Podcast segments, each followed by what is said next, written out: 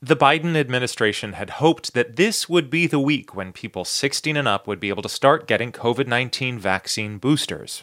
But that's not what happened. The advisory committee felt that at this particular time, there wasn't enough data to allow the booster recommendation for everyone. That's Doctor Anthony Fauci, President Biden's chief medical advisor. So they made the recommendation for those sixty-five years of age and older, and those eighteen to sixty-four who are in a situation where they may be at high risk to develop severe disease. The people doing the approving are the F D A Advisory Committee, and the booster is from Pfizer-BioNTech. So we're only talking about one of the three vaccines that Americans have received.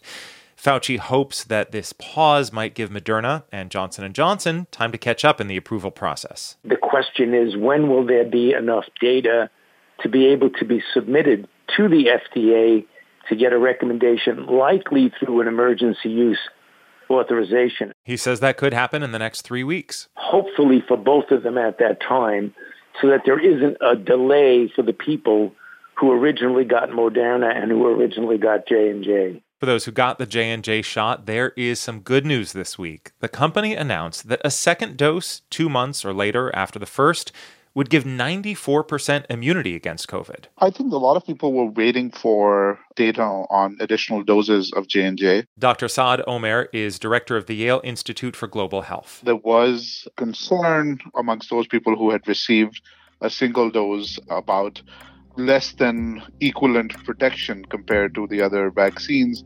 So I think it will be well received. Some medical experts don't think we should be focusing on booster shots for vaccinated Americans, as growing numbers of unvaccinated people are dying. The best way to protect us all, individually and collectively, is to get more people vaccinated, especially the unvaccinated. They're driving this pandemic. Doctor Luciana Borio is a former acting chief scientist for the F D A. I fear that, you know, the discussion on boosters has somehow um, overshadowed the most important message, which, which is to get more people vaccinated here and globally. Consider this. Most vaccinated adults will have to wait to get a booster shot. But this week brought us one step closer to a day when younger children can get the vaccine. From N P R, I'm Ari Shapiro. It's Tuesday, September twenty-first.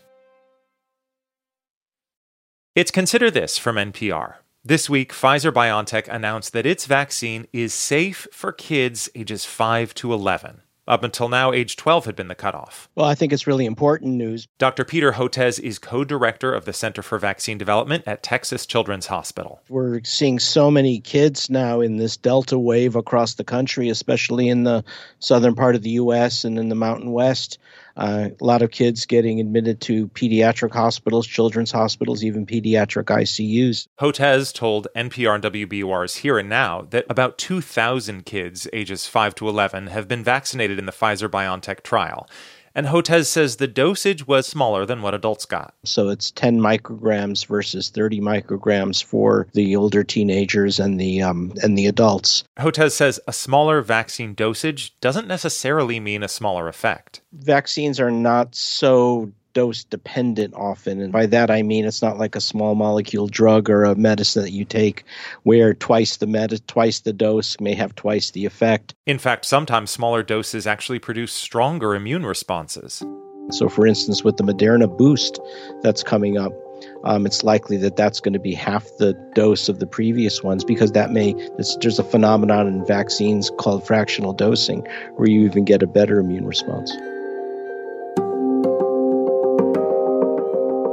Well, as we know, it can take weeks or months from when a company like Pfizer says a vaccine is ready to go to when people start getting shots in arms.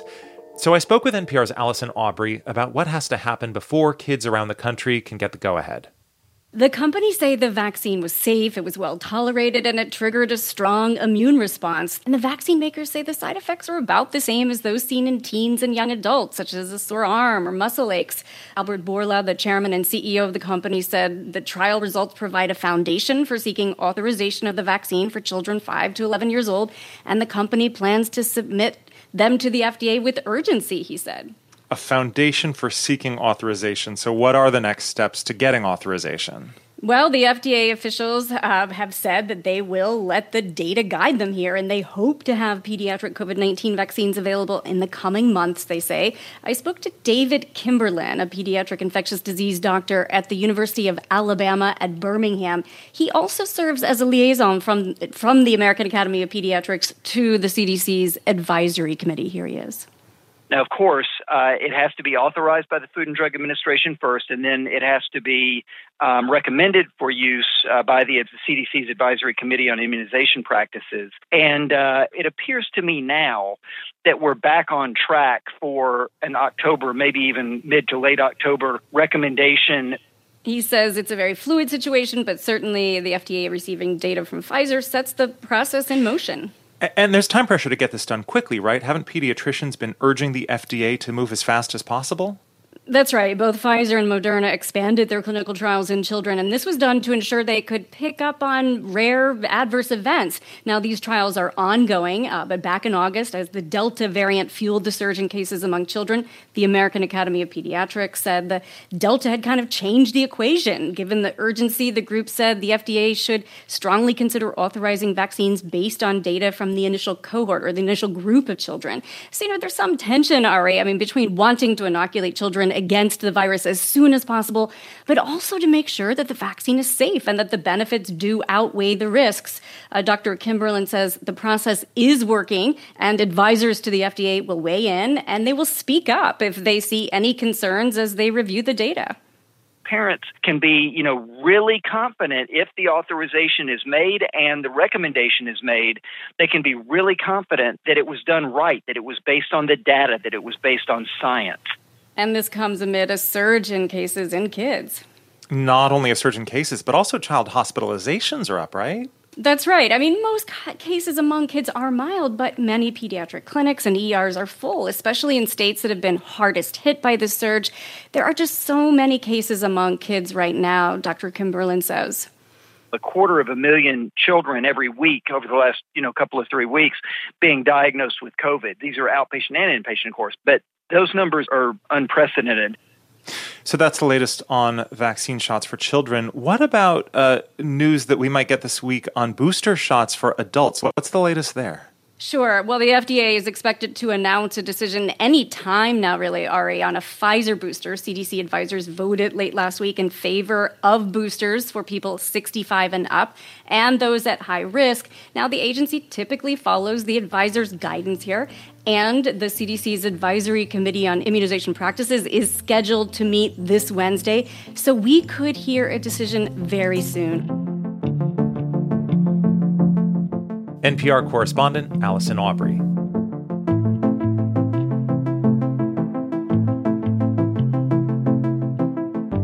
While parents anxious to get their school-aged kids vaccinated may have to wait until at least October, some countries have already started giving shots to younger children. My colleague Leila Fadel spoke with N P R correspondent and editor Maria Godoy about what lessons the U S can learn from the rollout elsewhere.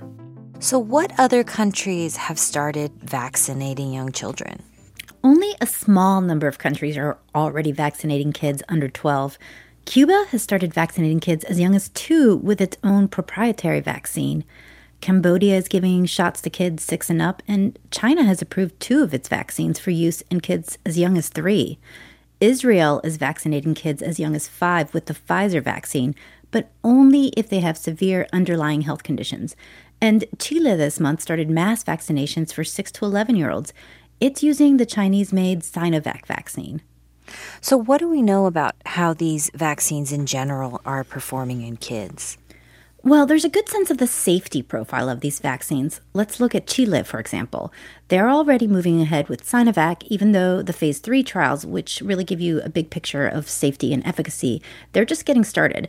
What we do know from earlier trials is that the vaccine is safe in children three and up and produces a strong immune response, although this was only in about five hundred fifty kids, which is not a lot. But I spoke with Doctor Miguel O'Ryan. He's a pediatric infectious disease specialist in Chile who advises the government on its vaccine strategy. He said Chilean officials were shown unpublished data that convinced them that the Sinovac vaccine was safe for kids this young. And Chile is running its own studies as it rolls the vaccine out to get more data on it. Okay, so Chile is moving forward and the U S may make a decision in a couple of weeks. Are more countries likely to follow? You know, the big question other than safety is how effective are these vaccines in young kids? And we don't really know a lot about that yet. For example, Pfizer hasn't released data on whether any kids in the trial have gotten COVID, so we can't compare how often kids in the vaccinated group versus the placebo group got sick. So we don't know, for example, is it ninety percent effective at preventing infection? What we do know from data so far is that both Pfizer and Sinovac's vaccines elicit a strong immune response in kids, akin to that in adults. We just don't have direct efficacy data yet. Given that uncertainty, Chile's Miguel O'Ryan says vaccinating younger kids isn't necessarily a clear-cut decision for countries at this time. You know, you can either wait for, um, have more data to support the strategy or uh, move forward with that uncertainty if you have already covered the high-risk groups. And Chile has done that. More than eighty-seven percent of its adults are fully vaccinated now. So we're talking about strategies for vaccinating kids under twelve. Meanwhile, some countries are still deciding whether to vaccinate even older kids, right? Yeah, in the U K recently, a government advisory board actually recommended limiting vaccines for twelve to fifteen-year-olds to those with underlying health conditions. They just weren't convinced that the risk of potential side effects was worth the benefit, given the low risk of hospitalization and death for children, though some kids can get very sick and even die. But these advisors were actually overruled by government health officials who thought minimizing disruptions to the school year was the stronger argument in favor of vaccinating kids twelve and up. N P R science editor and correspondent Maria Godoy. You're listening to Consider This from N P R. I'm Ari Shapiro.